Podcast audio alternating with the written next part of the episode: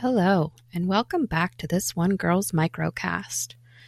We have made it through another week, and for this Fear Friday episode, I wanted to explore some of the superstitions that we all probably have about different numbers. Not all numbers have superstitions associated with them, and the ones that do don't always have the same meaning from around the world.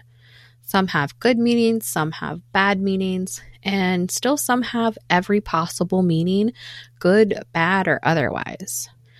I know that I have a lot of these little superstitions associated with certain numbers, but I have no idea where they came from like most superstitions, I suppose, they get passed down through stories and they get a little more watered down each time so that one day we find ourselves doing these things and holding ourselves to these unspoken rules that we don't actually have an idea why we do it. So let's find out why we might believe and do some of the things that we do when it comes to numbers.